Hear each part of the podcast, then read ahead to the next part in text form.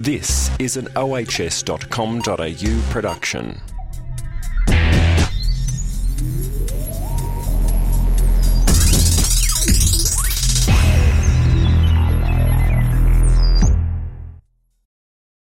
Welcome to episode five of the Australian Health and Safety Business Podcast. I'm Brendan Tarazzi, the founder of O H S dot com dot A U, and we're on a mission to build Australia's first health and safety marketplace. Today I'm here with Susan Whitla from AlertForce. How are you, Suze? I'm well, thanks, Brendan. Great to have you on the show. So I thought today we'd just talk a little bit about what you do and uh, what AlertForce does and um, how you got into health and safety. Tell us a little bit about your journey, how you arrived here. Okay, so um, a number of years back I was doing a marketing contracting role with another firm um, and I just basically had a bit of extra time and was looking for a, a little extra income. So I started at AlertForce in a very basic marketing role as a sideline to my major role, and things just developed from there. So worked my way around AlertForce for a number of years. And now basically run all of the training. Um, yeah, so my actual role now is basically see, oversee all of the private training um, for the company um, nationally, as well as coming up with new ideas for training um, and yeah, management of the, our trainers, and just overseeing all the general day-to-day aspects of the business. Okay, cool. And um, had you had much exposure to health and safety beforehand? Zero. What, surely in the – because uh, you're in the food business, weren't you? Or Yeah, but again, on the marketing side. So marketing people don't really care about that side of the business. So no, absolutely no contact with W H S whatsoever. Okay, and how yeah. things how have things changed for you over the last few years? Over the last few years, um, well, we've sort of changed our business like focus. We're really um, focused on having a, a, a business. It was a very niche business. Um, a number of like just like really solid corporate clients who have continual like a lot of um, ongoing training requirements in W H S. We want to be that. You know, that one R T O that can look after all training needs. So I think that that's changed. Before, I think we were more, we trained everywhere. Like we did a huge amount of training, but I don't think we were as focused on client retention um, and, you know, and just like repeat business. So now I think we run a, a much more streamlined business with um, just, a, well, it's a... you know, with its particular clients, as I said, who have like a lot of training needs. So we're, you know, really trying to provide, be the one-stop shop for training for our clients. For yeah. Okay, and so um, tell me about some of the different places that you get to send trainers. Okay. What are the more sort of unusual? Uh, well, the most interesting have? ones I think are. Um, more in the H S R, tra- well actually not just H S R training, um, I think like that um, remote locations definitely. Last year we sent a trainer, he was in um, Gove in the Northern Territory and Arnhem Land for ten days. Um, he trained a group of around twenty Indigenous people, um, they went through about five or six courses. The trainer actually um, was like in Arnhem Land and slept on a swag for, you know, seven nights of that um, training. And like they, they just find it extremely rewarding um, to be able to work with Indigenous people as such and, you know, just like the whole experience. Another one was um, recently we had sent a trainer up to Papua New Guinea, and he was there again for ten days, and that was interesting. We had to hire security, armed dog trans- um, transport, you know, um, between the various training locations. And again, you know, that, it, that was training um, Indigenous people in Papua New Guinea, and many of them had um, literacy problems, so the trainer actually designed his own slides so he could actually show these to the people he was training because they couldn't understand our normal program, which is all written content. So again, you know, that kind of training is really, really rewarding. It's funny, isn't it? You're, you're delivering health and safety training, and yet you almost have to, you know, take on, uh, take out some, you know, assess the risks, I guess, well, you, in some you of do, these places. Yeah, you do have to assess the risks, absolutely. And, you know, and that particular training in um, in Papua New Guinea, it was really touch and go as to whether we would send the trainer or not at that time, because there was a travel warning at that particular time for civil unrest in one of the locations where the trainer was going to. So are these like local companies or Australian government? Or? Um, look, we the those particular ones are mainly um, Australian government and also like state governments. Um, we also deal with like councils, local businesses as well. Um, so... Yeah. So, so say with that P N G stuff, is it the client that makes the ultimate call, or is it AlertForce that makes the call, or is it a combination of both? With that one, it was the tra- look. It was probably a combined between us and the trainer, you know, as to whether that were to go ahead. Yeah. Yep. Yeah, yep. Cool. And obviously, happy ending on that. Very happy ending, and I tell you, they love that trainer. They, you know, like they just said, like the, the effort, but also like training in these difficult situations, um, and then also the effort that gets put in there, and you know, like they, abs- you know, it's just very rewarding. And as I said, the feedback from that client is just amazing. So, so, so why do you think with these remote locations that companies would, I don't know, choose not a local company? Is it just not the, the availability, or, or what, think, what's the story behind I that? I think what it is, it's that we basically have such a broad spectrum of things that we can train in. So particularly the, the job in Gove, I mean, we put them through, there would have to have been seven or eight different um, courses that they did in that ten-day period. So and so it's easier just to obviously to have one training company who can come in and train on as many things as possible, because it's very difficult to schedule training like a, you know, a whole week or two two week block. It's very difficult for them to get all of their people together, and they've also got to get them to turn up every day. So I think it's just easier for them to do as much training as possible um, at once, at one time. And what are the, like with a client like that, what are they actually trying to achieve? Is it job outcomes or? Well, in, in that particular case, that's a little bit different, that one. So there are um, a company in the Northern Territory who have a lot of building projects, um, and they basically, they that because the Northern Territory government, it's all about, um, you know, jobs for Indigenous people. So it's just about like getting them up to speed, getting the, the qualifications, and then they go into programs of trainees for this particular company in the Northern Territory. Okay, cool. Yeah. So so it's kind of to upskill, it's to up, upskill, up, upskilling, and like and, and employment. You know, like most of those people had, had didn't. hadn't worked at all. So this was their opportunity to actually be able to um, gain employment.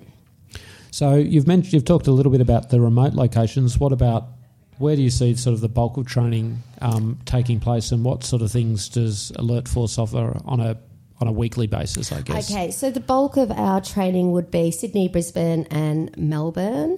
Um, and, you know, weekly we offer all aspects of asbestos training in all of those locations. Um, we also offer, you know, um, H S R training nationally. So um, we have a large contract at the moment um, with the government department, and that training goes on nationally. So there'll be training every week, probably for the rest of the year, um, all over Australia there. Um, and we also offer, we also regularly have um, ca- um, traffic tra- control training going on. We have a bit of that lined up in the next month or so.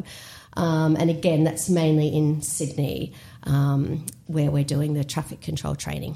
So are you seeing that clients are being proactive, or do you think that it's still more reactive? What what, what are some of the reasons why well, I think companies go for health and safety training? I think it depends on the particular client. I mean, we deal with like some clients, um, particularly councils, and they look they have looked at their entire workforce um, for the next year, and they've already allocated for the next year who needs which training. So when you're dealing with that, I mean, it's just, you know, they've got their whole year planned for training, but then you have, you know, down to the other end of the spectrum with small business who they get a job and they quickly need to have everybody trained, and it had to have been done yesterday.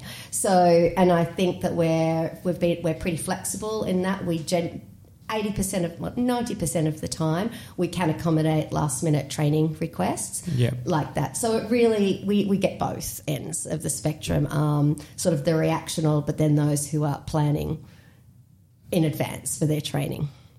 So asbestos removal is kind of a curious one because it's been, I think the new course came in around twenty thirteen. Mm-hmm. Is it still? Is there still much of a demand for it? There is. I just think with the, you know, particularly in New South Wales, like, you know, with, I mean, it is a city under constant construction.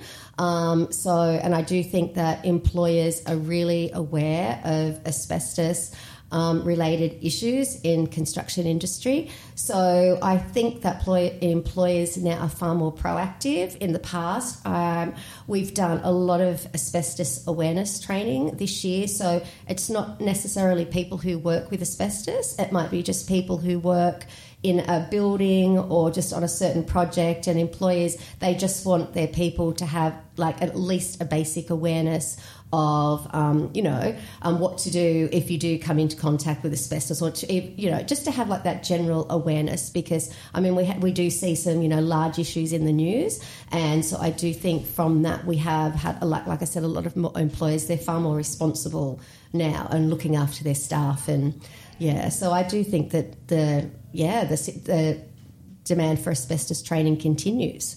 Yeah, I guess asbestos is one of those silent killers in a way, because it's absolutely what, you know, if someone comes into contact with it, it might be twenty, thirty years before they absolutely know. So absolutely. Am I, I'm thinking that maybe uh, companies are thinking that they, you know, they've got a duty of care under the W H S Act, and I do think that I do think so. I and, and particularly when we do see stories in the news about asbestos, I do think it does trigger companies into action, like that they do have a duty of care, um, and as I said, just as a, a minimum, just to provide that asbestos awareness training for their staff. I think we've seen a lot of that this year.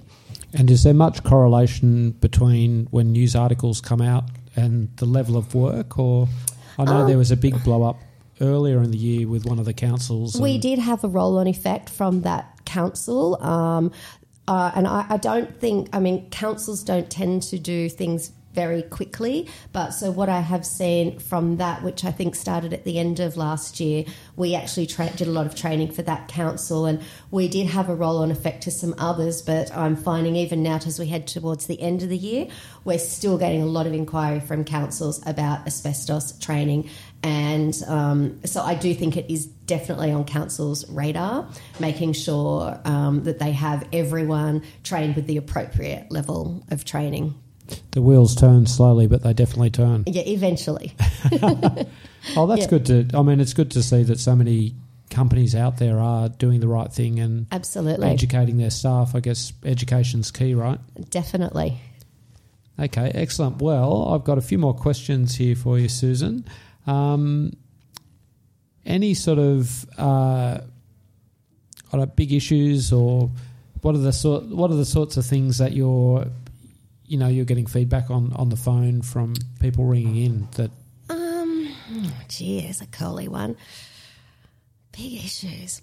Look, look, with our, with our particular clients, I don't think, other than the, the councils and the, that issue with the asbestos, which has been going on all year, I, I don't think that we have feedback on big issues as such. It's just more about, you know, making sure that they're, as I said, you know, they, they have got all their ducks in a row. They do have all of their staff trained, um, you know. Just keeping on, keeping on top of it, really. Keeping on top of it, you know. I mean, I had one council who approached us, you know, like, maybe just two months ago, and this is in the opposite end of the spectrum. This is not a council who knows everybody's requ- training requirements for the next couple of years, who basically contacted and asked and um, said, okay, we think we need to put some people through a traffic course. So we organised the traffic course, and then there was another twenty for another traffic course, and then another twenty for another. And all of these people were, were on expired um Um, licenses. So,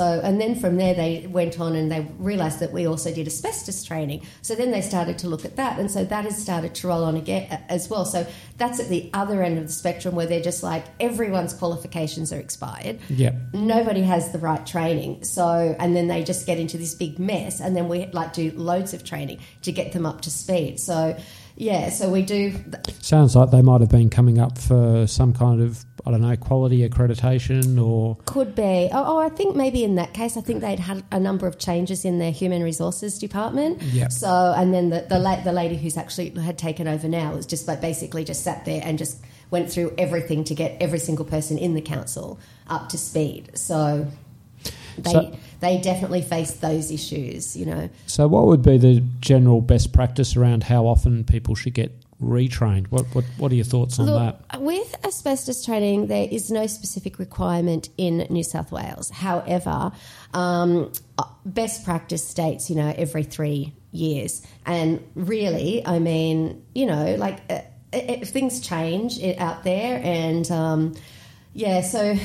That is, yeah, the guide is three years as best practice. And then I think in Victoria they may... It's compulsory, it's, it's compulsory and that's every, every two years yeah, in Victoria. Right. So it's conf- it's actually quite confusing if you've got a national company. It, it is. You really do need to get the right advice. It is, and it's quite... Well, I actually am organising some training today for a national company who we basically have retrained their guys in one state and now we're going to retrain them, and they've just made the decision that... They're just going to retrain everybody every three years because it is too confusing, and then it puts them into a risk area if they overlook, for example, Victoria, where it is compulsory. So they've basically just decided that they will retrain nationally every yep. two years. So, and again, it is best practice, and it is such an issue. You know, as an employer, they want to make sure that, you know, their staff do know. And it know. really doesn't make sense to have one part of your company at a certain, you know, upskilled to a certain standard, and then the Absolutely. other states around the country, well, we just won't worry about them. So yeah, exactly. Yeah.